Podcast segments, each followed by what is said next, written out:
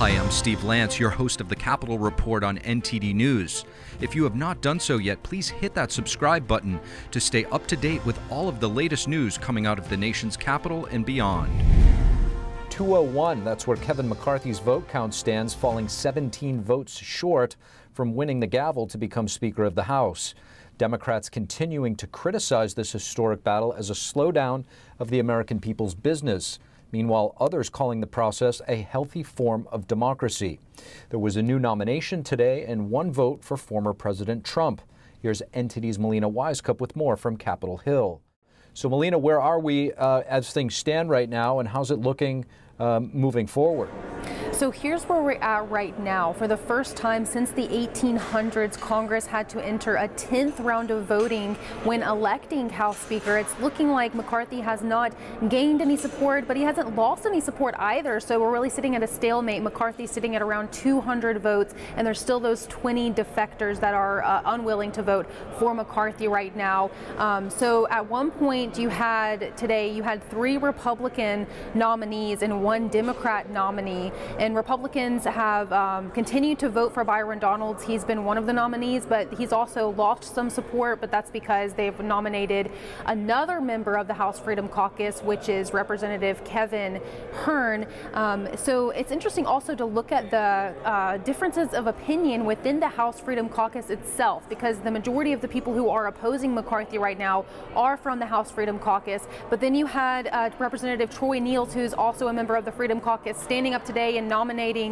McCarthy. Um, but here's what those uh, opposing votes who are still unwilling to um, move in McCarthy's direction are saying about the reason why they're continuing this delay. I love the conversations that are going on on the floor, in the cloakroom, in the halls. There's nothing extreme, there's nothing unreasonable. We're trying to get this right.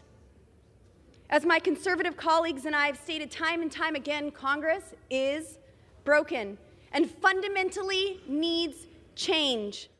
And as for how those negotiations are going, well, Representative Scott Perry, who's been one of those leading voices in opposing McCarthy, says there's no deal whatsoever. Also, he expressed frustration about whatever internal negotiations they are having being leaked out to the press, pointing to some trust issues here. But he says he would rather this process take a couple of days and get it right rather than them to continue with the status quo. But this delay has given Democrats room to criticize Republicans' ability to govern. Here's Democrat leader Hakeem Jeffries um, today commenting on this issue, and Democrats have been united behind Jeffries all three days.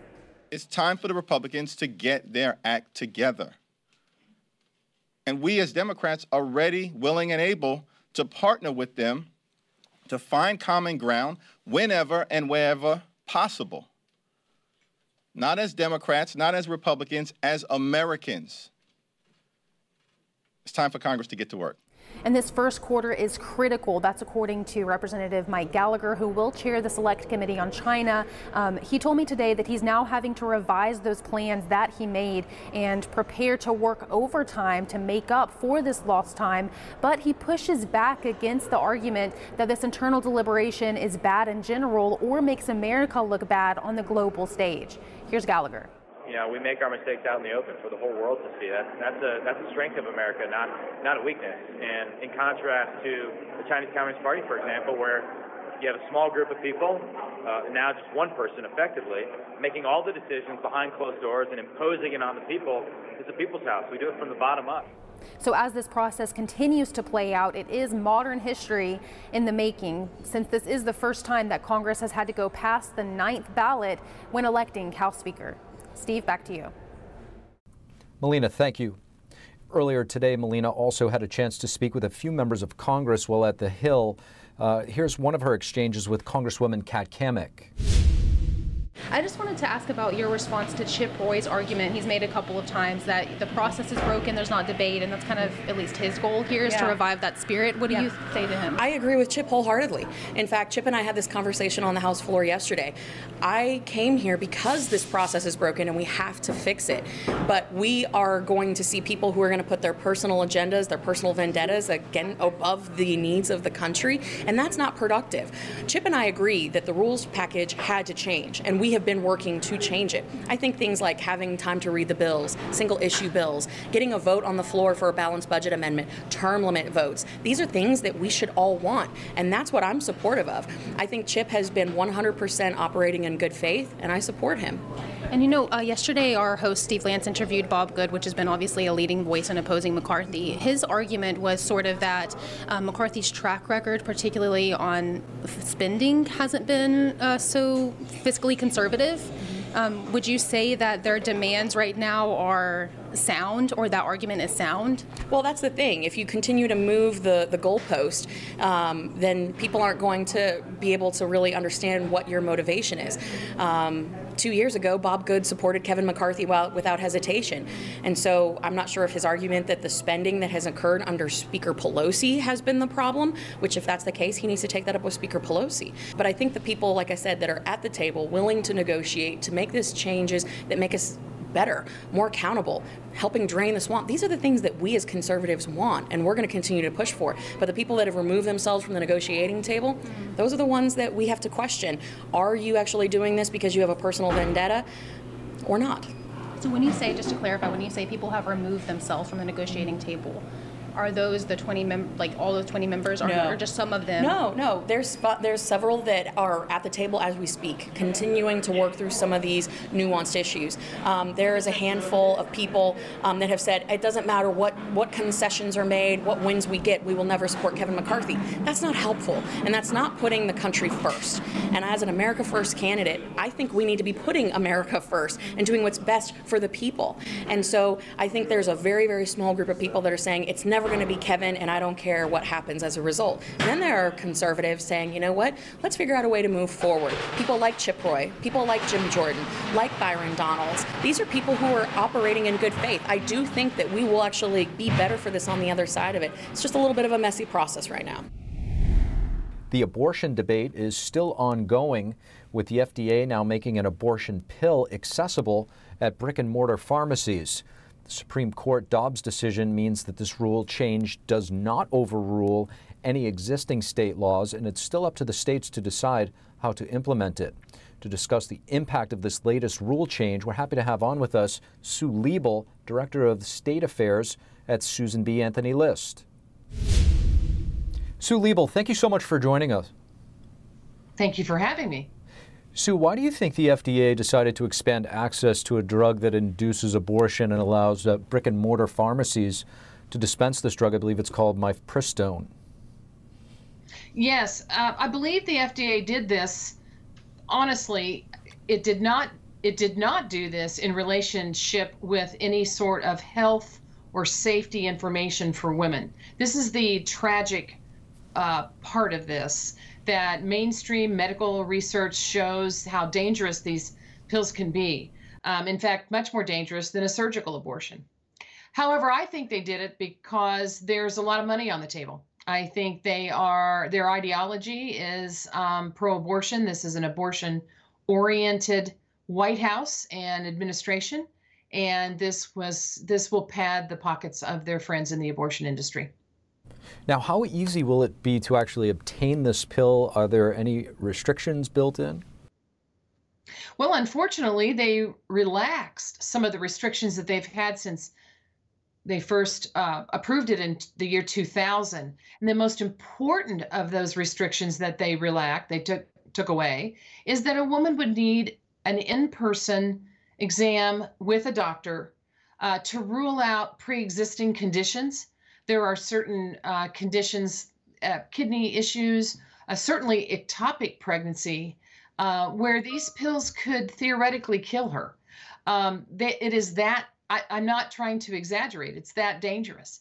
Um, women have reported uh, over and over again the severity of their complications, and we know that co- their complications are more than four times greater than than a surgical abortion. So the FDA has, in fact, there's a lawsuit right now that the FDA had ignored some of that main medical research when it approved the drugs. Um, and we think that will bear out in the end. Unfortunately, I don't see this playing out well, but um, there's more to come on this issue. Now, with uh, so much hitting us in the news cycle, it may seem like ancient history, but it's actually not. With uh, Roe versus Wade being overturned by the Supreme Court not too long ago, kicking uh, the issue of abortion back to the states, uh, I'd like to get your thoughts and, and, and try to find out what about the states that currently limit abortions? How will they be handling this, uh, this abortion pill? That's a great question.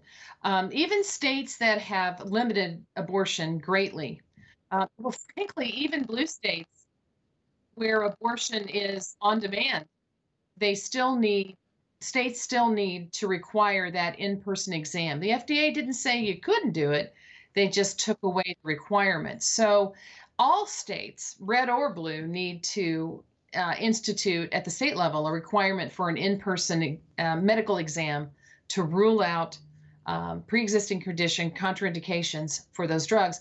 Also, states need all states should begin instituting reporting of complications in emergency rooms. So when doctors in ERs or um, med checks or places like that are seeing uh, complications, more and more women are flooding into these emergency facilities to get care. We need to track that like we would any other public health uh, menace and understand the trends, uh, the statistics behind this uh, this new uh, public health threat.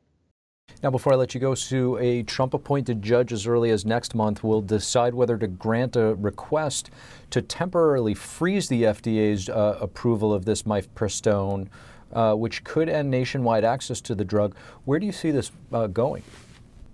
I certainly hope that's true. Um, it the the FDA needs to be uh, contained. It needs to be stopped in this all-out quest to get abortion on demand into the, a woman's, um, uh, you know, the the post office um, or even the workplace now can become an abortion clinic. Um, it's it's um, unconscionable from from the medical research that I've seen and the um, the statistics that we're trying to promote. So I I, de- I do hope that there's an injunction long enough to get those medical facts on the table. For example, the FDA did not do medical testing or did not require medical testing on these drugs for minors, for women whose maybe bodies aren't fully developed. Um, there, none of that was taken into account before the drugs were approved. So obviously, college campuses and high schools are unfortunately an advertising boon for the abortion industry. So this needs to be reined in and quickly. Sue Liebel, thank you so much for joining us. Thank you very much. The latest installment of Twitter files that's been released by Elon Musk, highlighting the closely coordinated relationship between Twitter and federal agencies like the NSA, as well as direct communication with federal lawmakers. Next, joining us to discuss, we have the president for the Institute of Free Speech, David Keating. David Keating, thank you so much for joining us. You're welcome. David, the uh, Twitter files, so much has been discovered or exposed. Um, it's really hard to keep track with so little media coverage. Um, it's also hard to feel the gravity since the media has such an effect on establishing what's newsworthy. Uh, what would you say is the biggest bombshell to come out of this so far? Well, I think the biggest bombshell uh, so far is how much influence the government has had on Twitter's moderation practices, especially the intelligence agencies. And this is one of the more recent revelations. And of course, we don't know what uh, what is still to come. Obviously, there's a huge amount of material uh, that they have access to, and uh, I think we may see uh, some other revel- revel- revelations in the future. And to your point, the government, uh, in response to the, the Twitter files, uh, has said that this is consistent uh, with the way that they've always conducted business. Do you buy that, and how far will that actually get them?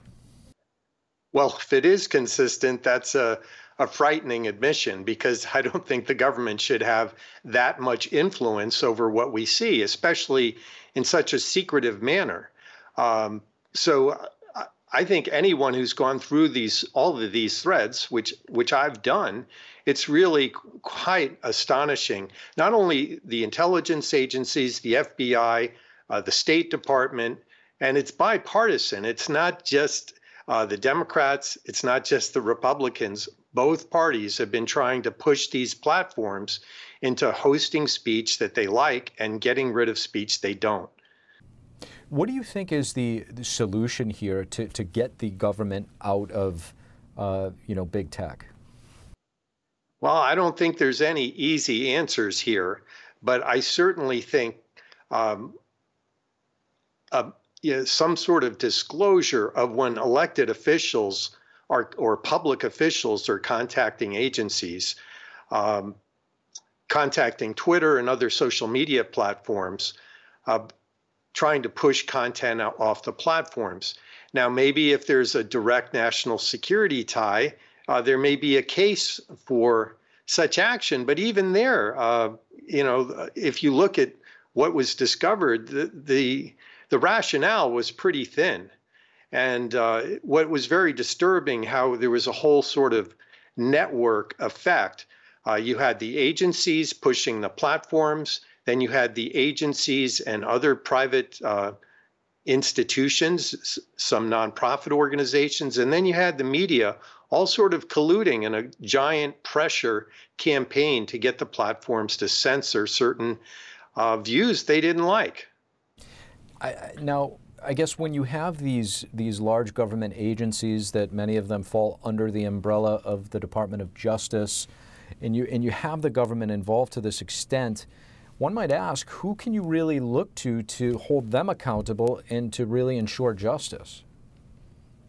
Well, I mean, ultimately, comes down to our our system of democracy. We have to elect uh, representatives in Congress who are going to push back on this type of censorship, uh, hold oversight hearings on government agencies. And in fact, I think Congress should look at ethics rules as well. Uh, I don't think it, it's an ethical practice for members of Congress to be threatening these platforms with retribution, with legislation, unless they crack to it and censor uh, the way the elected officials in Congress want. And clearly, there was a lot of that going on. David, lastly, before we let you go, why do you think we have seen such little discussion and coverage from uh, of this from traditional media outlets? Well, I think that's quite clear. Uh, the traditional media outlets were working in cooperation uh, with some of the government agencies, the outside actors putting pressure on the platforms to censor, and this news coverage uh, that put the platforms in a bad uh, public relations light was, I think, quite influential in getting the platforms to censor. So, you know, it's not surprising that they wouldn't be that interested in covering that part of the story because some of the, the news outlets, in fact, uh, were essential to the censorship uh, pressures that were brought to bear on the platforms. David Keating, really appreciate you joining us. You're welcome. Thanks for having me. I just want to thank everybody for listening to this episode. If you enjoy our content, please leave us a rating and a review, as it really goes a long way in helping us spread the truth. Until next time, I'm your host, Steve Lance at NTD, and we'll see you soon.